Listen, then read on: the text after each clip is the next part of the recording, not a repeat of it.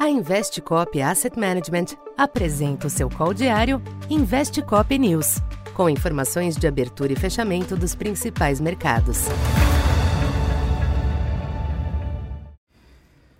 Boa tarde.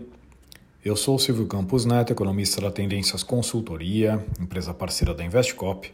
Hoje, dia 28 de setembro, falando um pouco do comportamento dos mercados nesta quinta-feira, o ambiente se mostrou positivo nos mercados internacionais nesta quinta, diante de uma pausa na escalada conjunta dos yields dos Treasuries e do petróleo, movimento que gerou nervosismo nos mercados nas últimas sessões.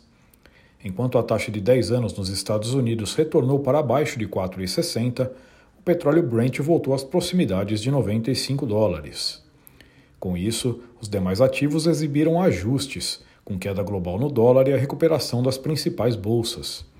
Em Wall Street, destaque para alta de 0,8% no Nasdaq. A revisão para baixo do consumo pessoal e do índice de preços no PIB do segundo trimestre nos Estados Unidos contribuiu com o alívio. Declarações de dirigente do Fed demonstrando preocupação com o aperto monetário excessivo e a queda da inflação anual na Alemanha também favoreceram a melhora. Aqui no Brasil, os ativos se aproveitaram do alívio externo para reverter parte dos movimentos dos últimos dias. No entanto, chamou a atenção o comportamento do câmbio, que não conseguiu acompanhar a dinâmica global, fechando praticamente estável em 5,04. Com ganhos bem disseminados entre os papéis, o Ibovespa reduziu substancialmente as perdas da semana.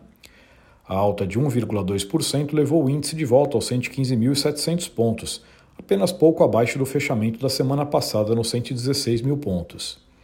Já os DIs médios e longos cederam, com a correção dos yields externos.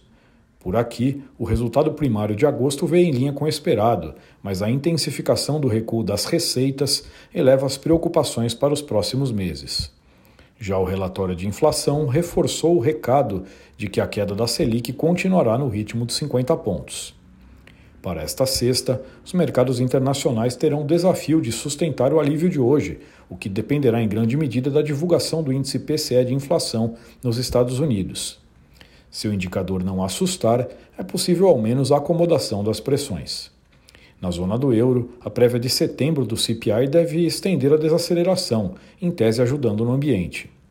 Aqui no Brasil, os ativos permanecem dependentes do panorama global, o câmbio, que hoje não conseguiu acompanhar as demais moedas, terá que lidar também com a formação da Petax do mês, o que tende a elevar a volatilidade da sessão.